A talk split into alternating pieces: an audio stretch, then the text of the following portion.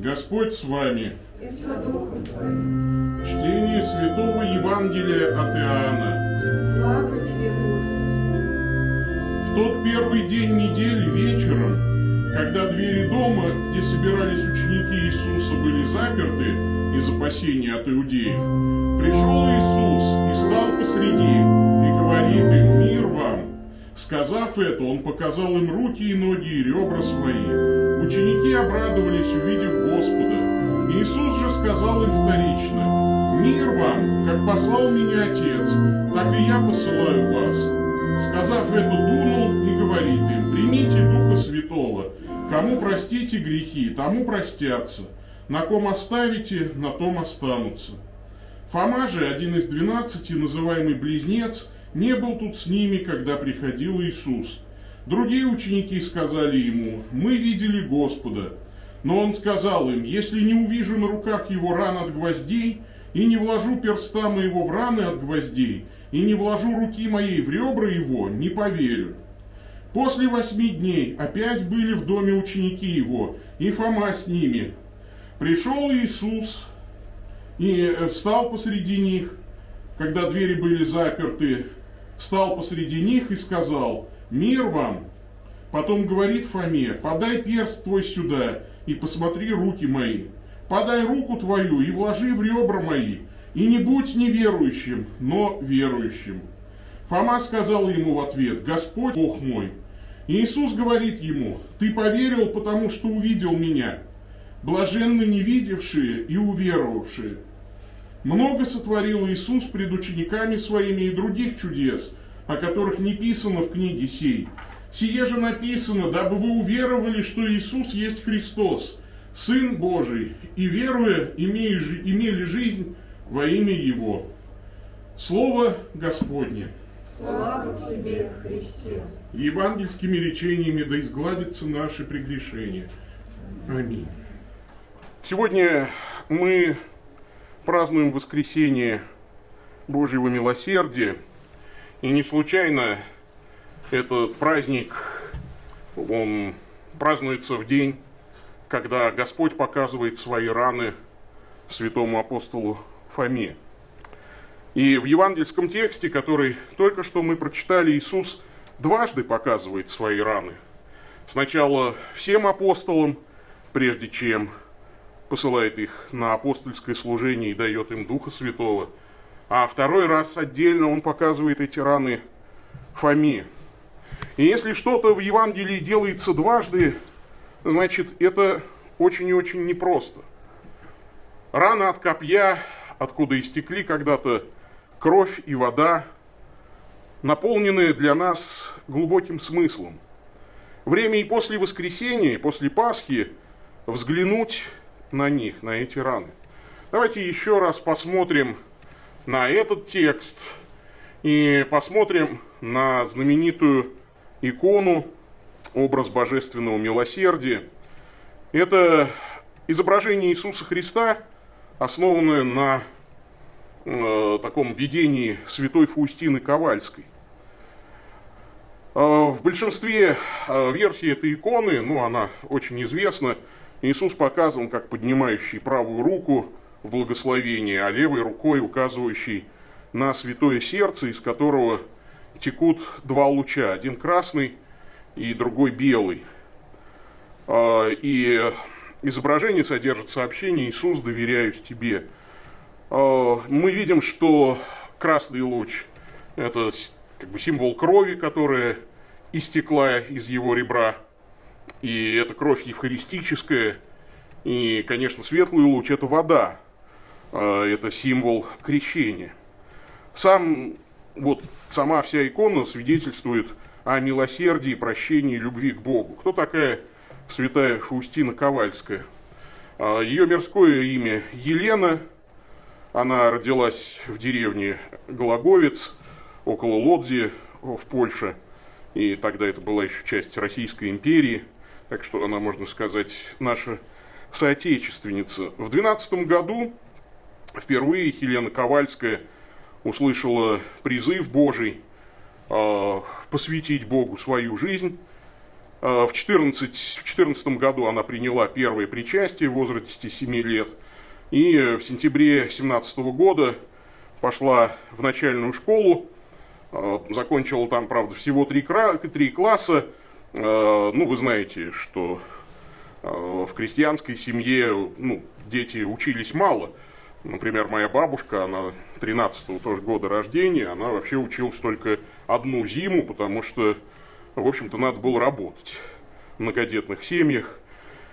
И тем более, и вот э, однажды она, э, еще ее звали Елена, Елена Ковальская, однажды она ощутила вот особое во время молитвы присутствие Христа и уехала в Варшаву с намерением поступить в монастырь.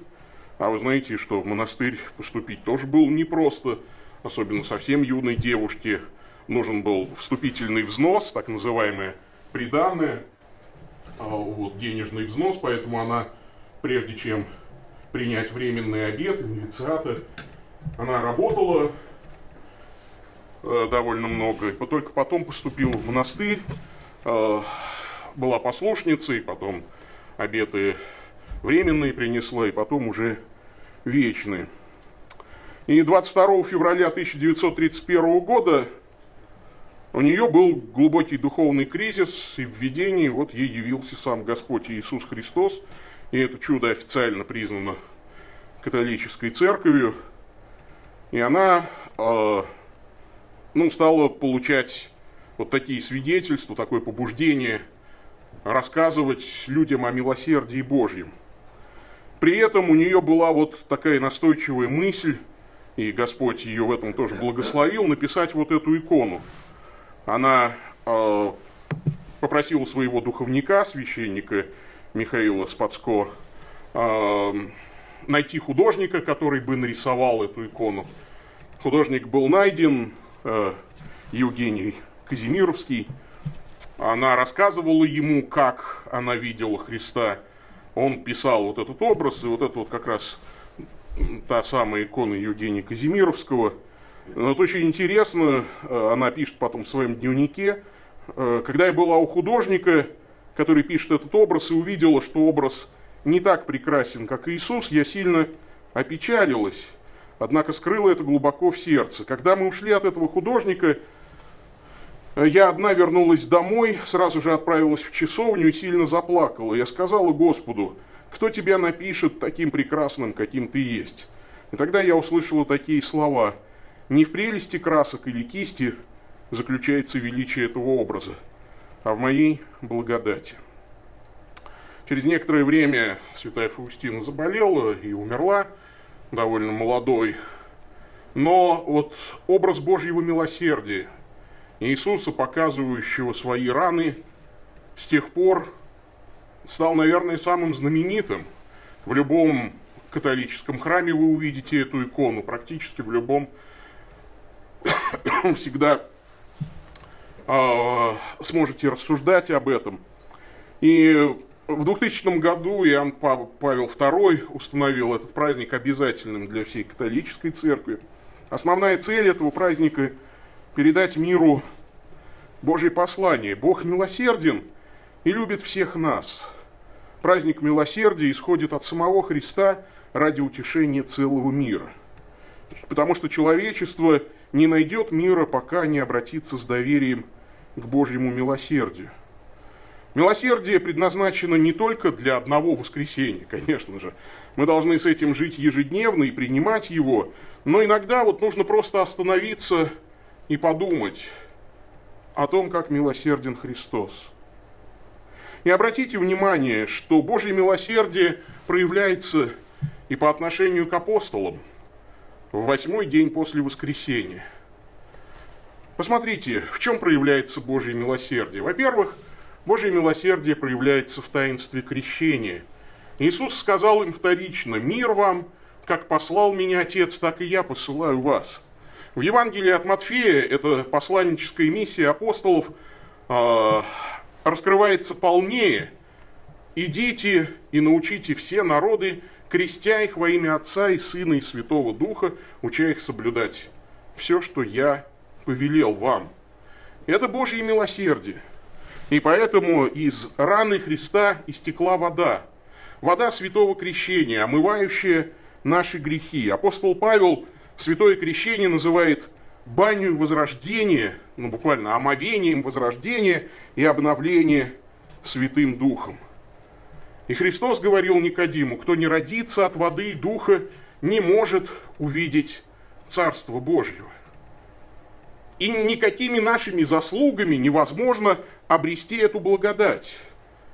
Не отдел, чтобы никто не хвалился. Какими бы великими мы не были, но без благодати Божьей, без благодати святого крещения мы не сможем заслужить Божье прощение. Мы можем его получить только по милости, через таинство. Во-вторых, Божье милосердие проявляется в таинстве покаяния. Вот здесь недаром Господь дает повеление апостолам, кому простите грехи, тому простятся, на ком оставите, на том останутся. И, э, наверное, много бед наделало отвержение вот этих ясных слов Иисуса Христа. Сотни тысяч людей считают, что для того, чтобы Господь простил им грехи, они могут просто сами исповедоваться перед Богом. Да, конечно, перед Богом мы должны исповедоваться. И этого никто не отменяет. Да? Бывает так, что человек согрешил смертным грехом, но священника рядом ну просто нет. И, конечно, человек исповедует Господу свои прегрешения, и у него есть желание пойти на святую исповедь. Но, допустим, он просто не успевает он шел по улице, и его в этот момент сбила машина. Конечно, он спасется. Это даже не обсуждается. Хотя, ну, то есть он вроде бы и не дошел до исповеди. Но у него было желание исповедовать свои грехи. Но если человек отрицает вот это ясное э, делегирование власти Иисуса вот священству, тогда у него не остается, собственно, никакого извинения. Христос может, конечно же, прощать грехи. Христос э, может вообще делать все без посредства человека. Как-то недавно я там услышал одну интересную мысль в проповеди, что Бог не сотворил ни одного стула. Ну вот вроде бы казалось простая мысль. Просто подумайте об этом. Бог в жизни не сделал, не сотворил ни одного стула или стола. А, почему? Потому что это он делегировал людям. Вот он создал дерево, он создал полимеры. Э, Бог может создавать стулья и столы сам. Бог может, наверное, делать гениальную мебель без посредничества плотников и корпорации Икея. Э, могли бы стулья расти на дереве. Но Бог решил, что мебель будут делать люди, а не он. И никто, собственно, не возникает против такого положения вещей, никто не создает секту, э, значит, анти значит, отрицающую плотников, да, там, то есть, нет, пусть будет у нас всеобщее плотничество, и мы все будем там спиливать какие-нибудь деревья и просто на бревнах сидеть. Ну нет, такого почему-то нет. Но таинству покаяния многие люди противятся и говорят, ну оно, наверное, не обязательно, чего уж там. Но такие люди не понимают, что именно Божье милосердие проявляется в таинстве покаяния. Конечно, Божье милосердие проявляется и в таинстве священства.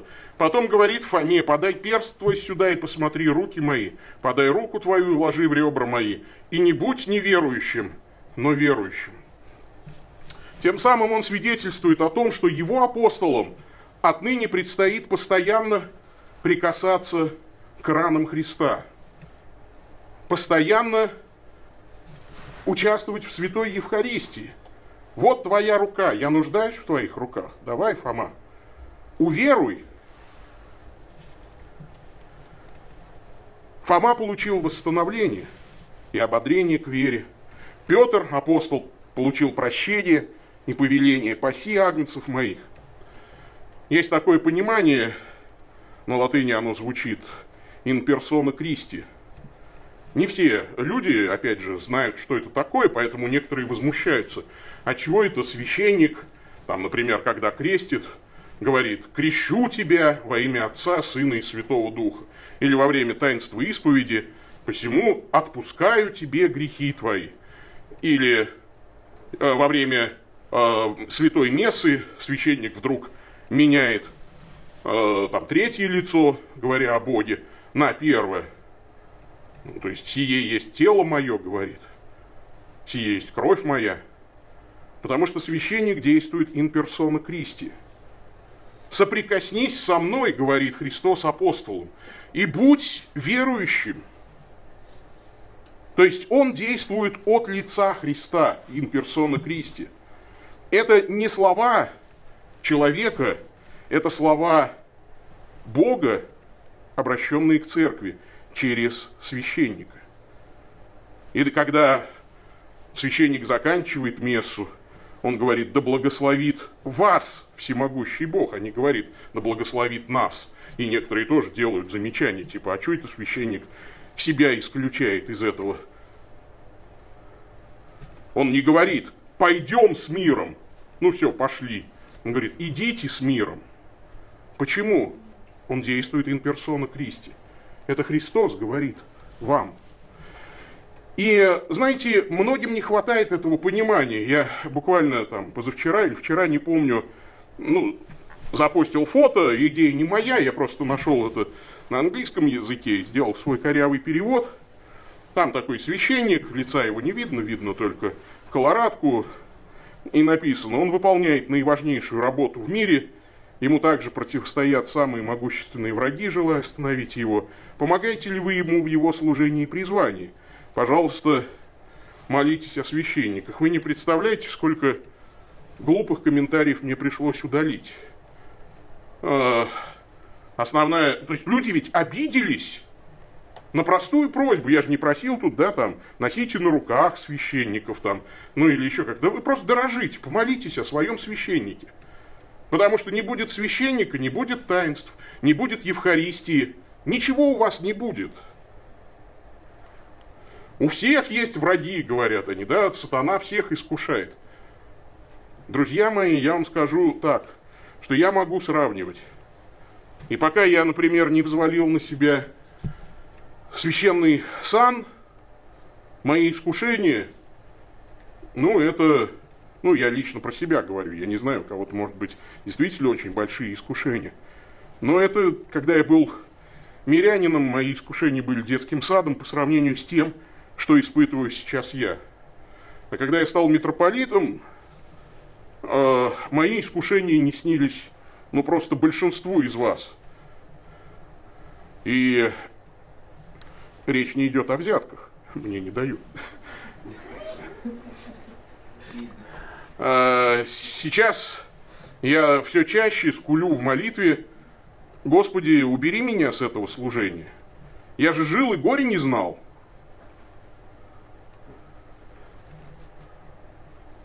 Бог мог бы даровать прощение грехов без апостолов, епископов, священников, но он решил иначе. А вторые комментарии там были, ну типа у нас же всеобщее священство.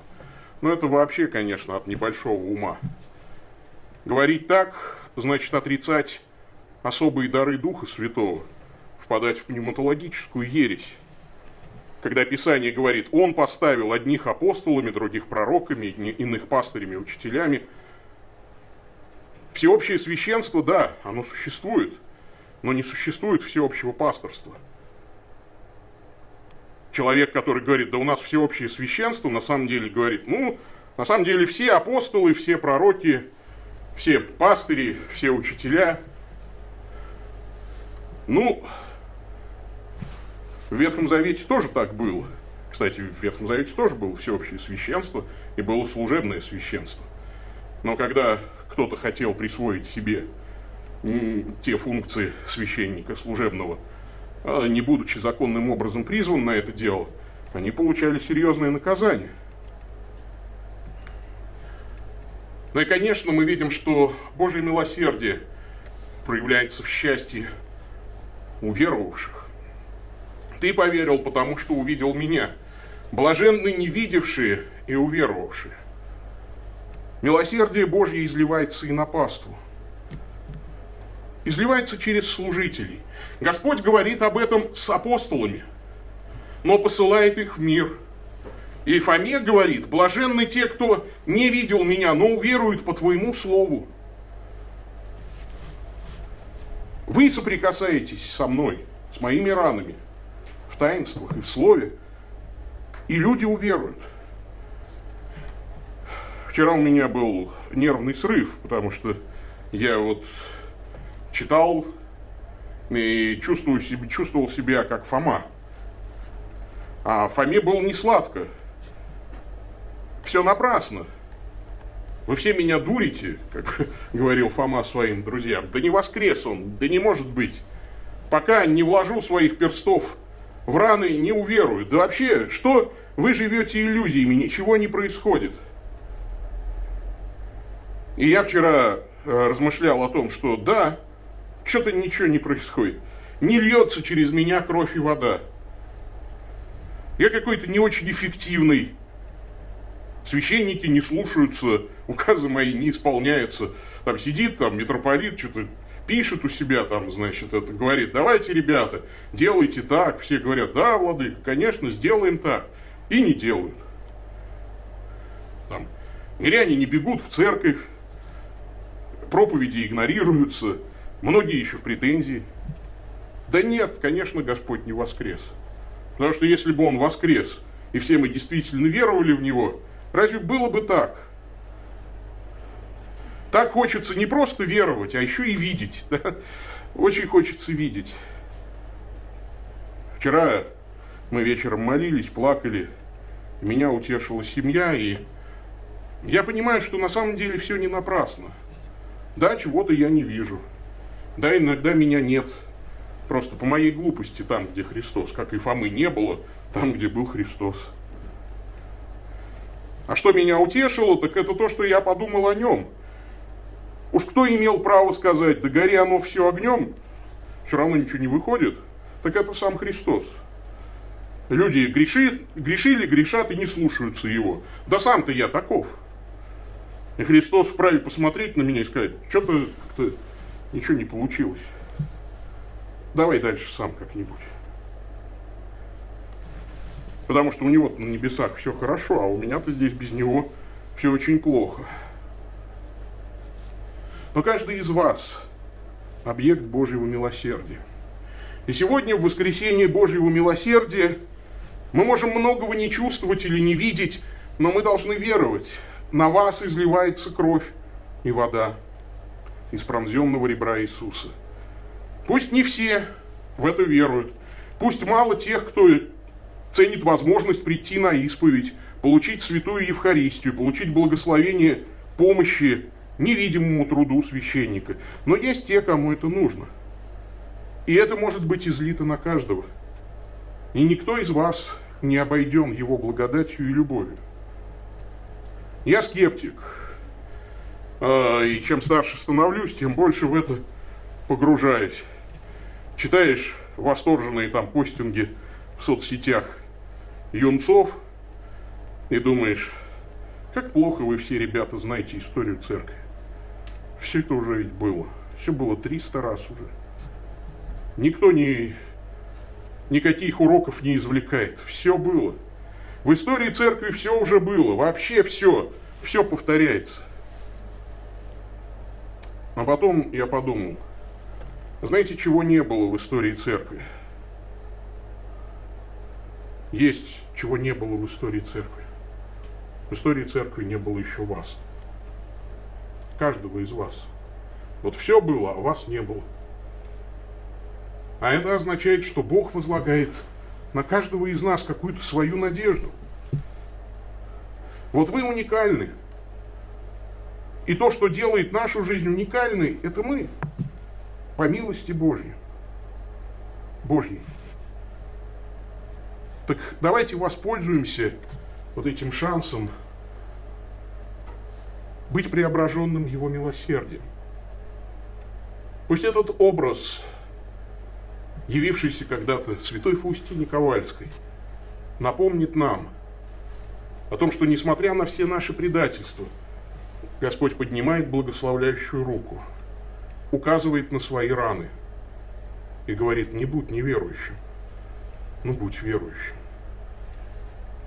Об этом давайте будем размышлять. Аминь.